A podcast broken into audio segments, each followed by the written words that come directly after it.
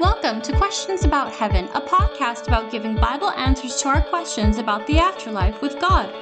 Each week, we seek to answer real life questions with biblical answers about the life beyond this world. Now, here's your host, Brad Zockel.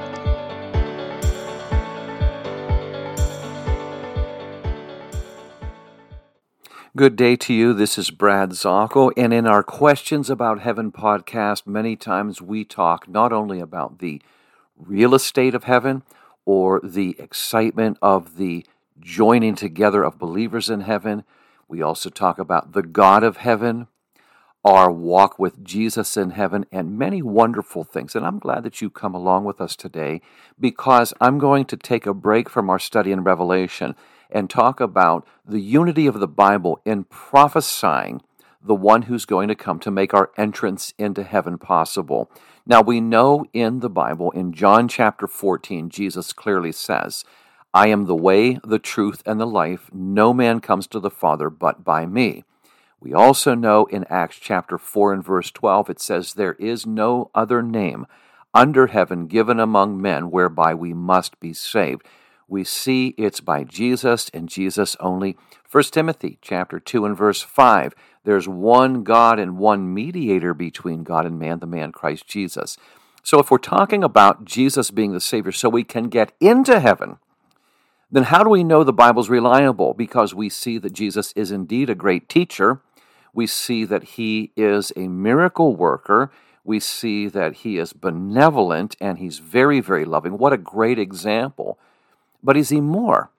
In other words, what does the Bible say to show us that this is the God man, that we're dealing with the supernatural, that Jesus Christ, Jesus Christos in the Greek, this is the Messiah, the one that's been promised to be delivered for all of these years? Well, one quick way we can find out is by looking in the prophecies. We have 66 books in the Bible, 1,189 chapters, and in there we have two sections we have the First Testament, which people will call the Old Testament, the first promise, the first covenant, and then we also see the moving on into the Second Testament, which people will call the New Testament. Right in the middle of there, which is sort of the linchpin or the the cornerstone or the capstone, keystone of all of this, are four biographical books about Jesus Christ himself which show him to meet the qualifications. Now, you will run into people, as I have, that says this is just a fable, this is just a story, uh, he is just a good example, and leave it at that. Where do you get that the Bible's supernatural or this is the chosen one?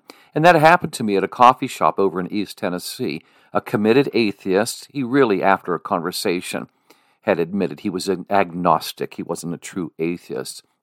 But when he started asking, what makes that Bible so special? And I said, this book has reached into the supernatural by predicting things, and they have come true in the difference of hundreds and hundreds of years.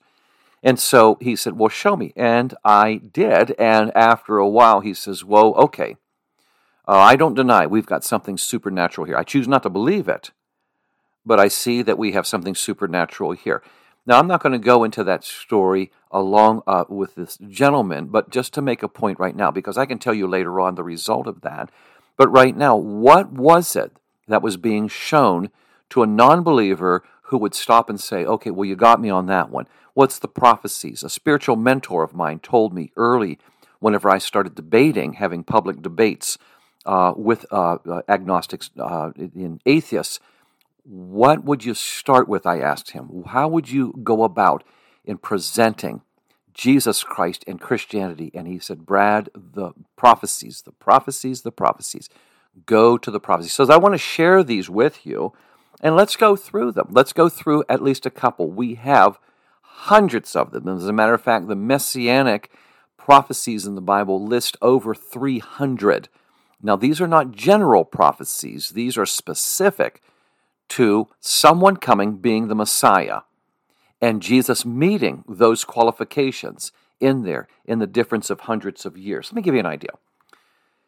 It is well regarded in the biblical scholarly uh, community that Psalm 22 is known as the Messianic Psalm.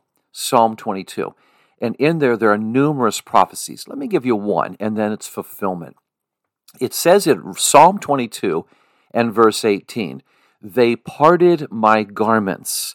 During the time you read it, you read about the suffering in Psalm 22. Now, this is written in 1000 BC, 800 years before the idea of a crucifixion was ever thought of. And in the midst of the different things, such as dehydration is taking me in, says the psalmist David in 1000 BC, my throat is, my tongue's like a potsherd, it's a piece of pottery. Um, uh, my God, my God, why have you forsaken me? He says this, which also came out in the cross. And all of these different things. There's a very, very powerful section here of what Jesus could not do anything to control this to try to fulfill a prophecy. And it was, they parted my garments. And in there, he is saying, in the midst of all this, the enemy has taken my clothes and has parted it to take them away. Well, you see this fulfilled in John chapter 19, verses 23 and 24, where it says that those were gambling. They were actually casting lots and parting the garments uh, in front of them. John chapter 19, verses 23 and 24 fulfill Psalm 22 and 18. Then we go over to Isaiah chapter 53 and verse 7. And it tells us in Isaiah, and this chapter is known universally as the suffering servant chapter. Old Testament, and there are a, a handful of prophecies in there, not just one. Verse 7 says, He was oppressed and he was afflicted, yet he did not open his mouth, like a lamb that's led to the slaughter, and like a sheep that is silent before its shears, so he did not open his mouth. Now, you would think that somebody who is innocent, that is being taken into condemnation, would try to argue their case, but we look in Matthew 27, verses 12 through 14. Matthew chapter 27, verses 12 through 14. And while he was being accused by the chief priests and elders, Jesus made no answer. Then Pilate says to him, Do you not hear how many things they testify against you?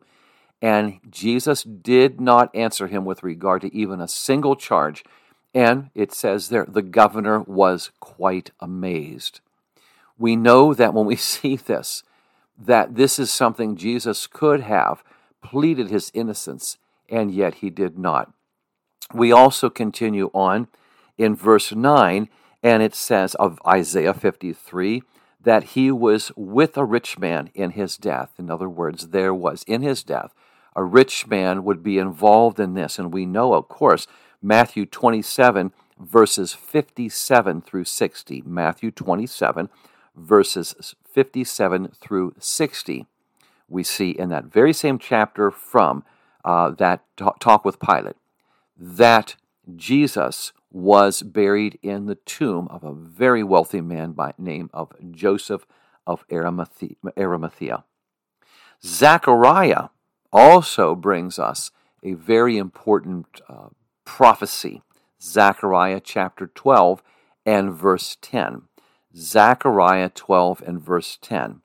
And it tells us there, they will look upon me whom they have, and here's the key word, pierced. They will look on me whom they have pierced. You see, at the time that this was written, there were only three types of capital punishment within the Palestinian region hanging, stoning, and beheading. You did not have people being pierced. The Jewish community and the laws made it, uh, this is a, a blasphemous thing to take God's creation and to desecrate it through piercing.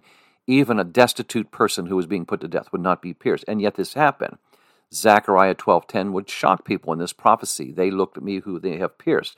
And of course, John chapter 19, verses 34 through 37, it tells us that Jesus was indeed pierced in there.